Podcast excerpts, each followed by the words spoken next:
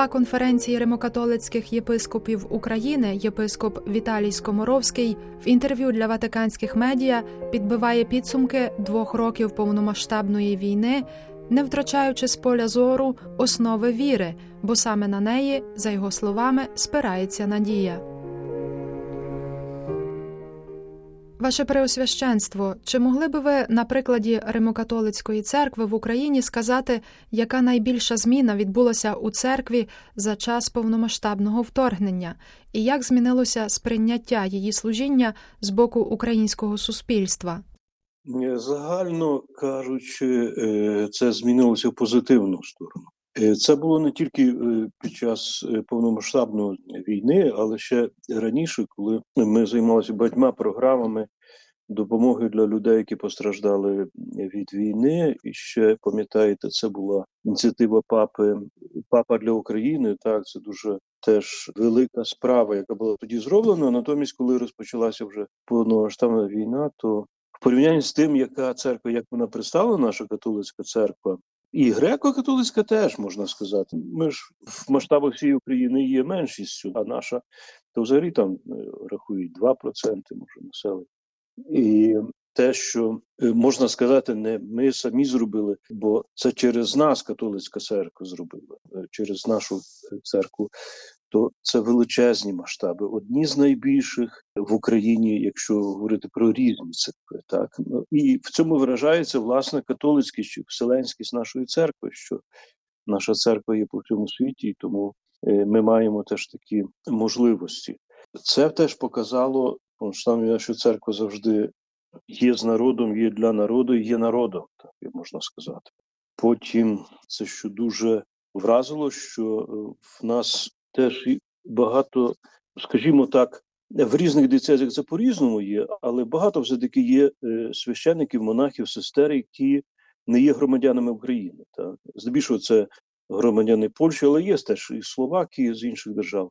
І що цікаво, що, е, наприклад, в моїй дієцезі, я можу за свою дієцезію казати, ніхто не покинув. Там були певні зміни, наприклад, е, де монаші ордени, але всі залишилися на місці. Це показало теж і відвагу, і віру, вірність цих священників, правда, що вони не залишили людей, залишилися з ними. І в міру можливості теж е, вони оказували свою допомогу, працювали над цим. Що стосується духовного виміру, то напевно набагато більше є покаяних практик, молитов завжди ми молимося про мир, про наших воїнів. На жаль, трагічними є теж поховання, які теж і в нас є, і в кожної церкви, напевно. Є теж правда, що багато людей перемістилося, покинули свої домівки, особливо жінок і дітей, десь виїхали за кордон, але теж і на наші, наприклад, західні території багато приїхало зі сходу людей.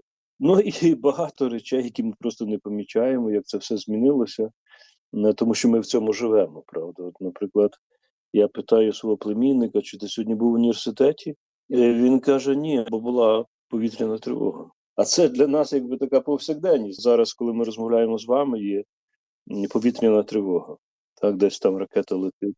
Чи, наприклад, те, що я був в Раві Руській, там старий храм, під якому є підземелля, поряд є школа, яка не має підземелля. І там діти з уроків, коли є повітряна тривога, просто йдуть туди в підземелля і там продовжують заняття. Тобто є багато речей, які змінили наше життя, але ми вже довго в цьому живемо і тому може не помічаємо цих змін. Владико, чи доводилося вам у розмові з вірними в Україні чи під час ваших поїздок за кордон чути запитання про те, скільки ще триватиме війна і коли вона закінчиться? Я не пам'ятаю, щоб наші ну вірні, може в розмовах там знаєте, але дуже рідко, дуже рідко, бо це зрозуміло, що ми не маємо відповіді на це питання. А іноземці так вони звертаються. Ми би самі хотіли як і всі люди, напевно, є доброї волі, щоб ця війна якнайскоріше закінчилася. Але, на жаль, вона триває. Ми не знаємо, скільки як довго вона буде тривати. Я думаю, що тут потрібна наша спільна молитва, щоб війна якнайскоріше закінчилася і настав мир. Не знаємо, які там е, плани проведення щодо цього. Тому така така відповідь. Бог знає, Бог знає, коли вона має закінчитися. Бачите, це теж правда, що е, за цих два роки стільки прогнозів було, і фахівців, не фахівців, які вважалися фахівцями, якимись там да, аналітиками і так далі. Ну вони не справджуються, тому що життя трошки є інше. Хтось може сказати, що вона буде тривати там 10 років, вона завтра закінчиться. Це теж можливо. Хтось скаже, що вона чи та ще там півроку, але вона буде тривати довше чи коротше, не знаємо. Це передбачити дуже трудно. Скажіть, будь ласка, якими тепер є основні гуманітарні проекти, які Римокатолицька церква здійснює в Україні на даний момент, і чи ви маєте достатньо ресурсів для цього? В загальноукраїнських масштабах це такі проекти, як відбудова зруйнованого житла, потім підтримка е, внутрішньопереміщених осіб, мається на увазі надання прихистку, е, потім психологічна підтримка. Є програма теж виділення мікрогрантів на новий бізнес чи на, наприклад, на агробізнес, щоб могли люди розпочинати соціальні пральні, їдальні. Потім теж кошти для соціально незахищених верст населення. Я питав теж нашого директора Карітасу дієцезіально, то в нас тут, так як вже казав, підтримка внутрішньопереміщених осіб, е, сімей військовослужбовців, е, сімей, які втратили своїх рідних. Далі гуманітарна допомога продуктами, одягом, медична допомога, тобто можливість скористатися з візиту до лікаря, чи там, наприклад, сертифікати на медикаменти. І Каріситас видає також є сертифікати на продукти. Дається сертифікат людині, яка має документи, наприклад, внутрішньо переміщеної особи.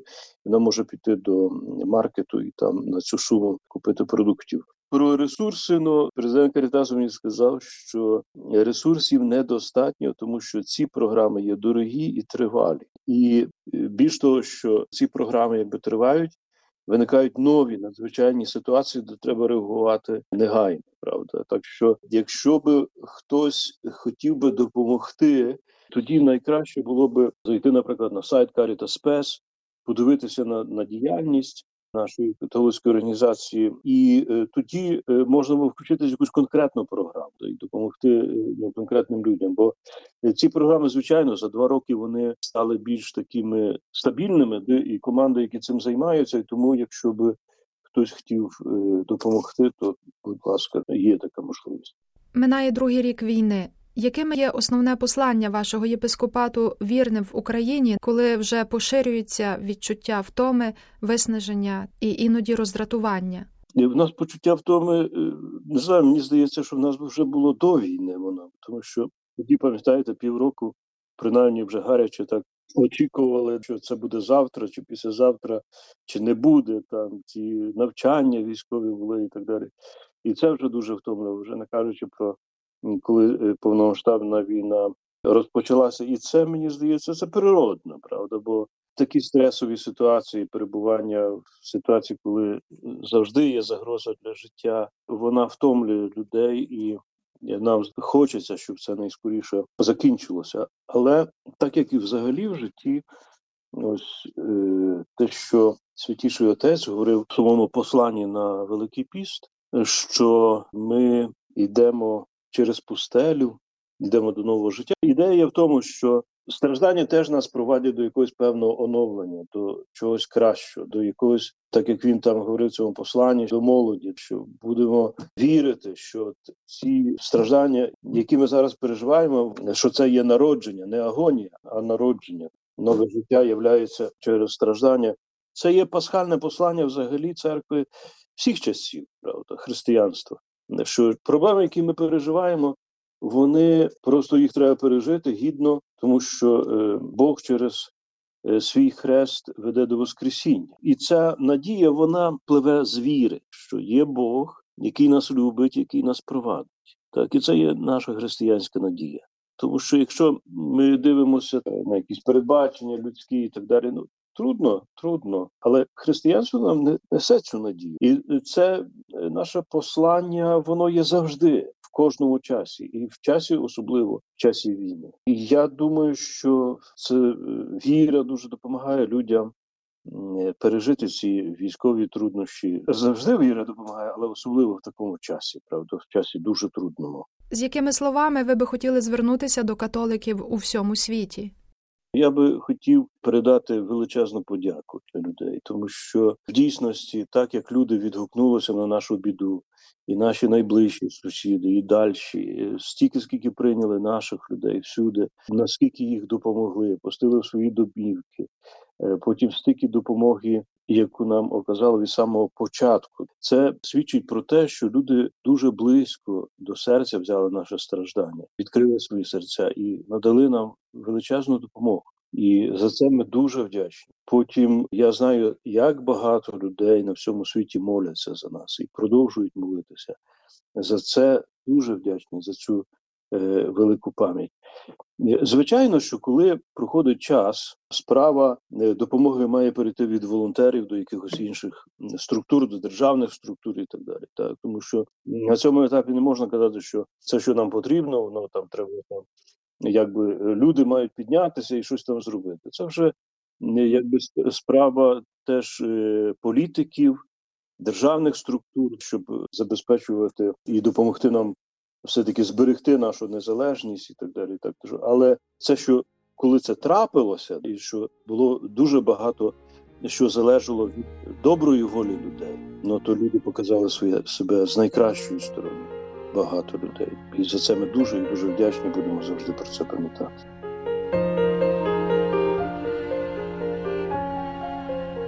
Це було інтерв'ю з головою конференції римокатолицьких єпископів України єпископом Віталієм Скомаровським.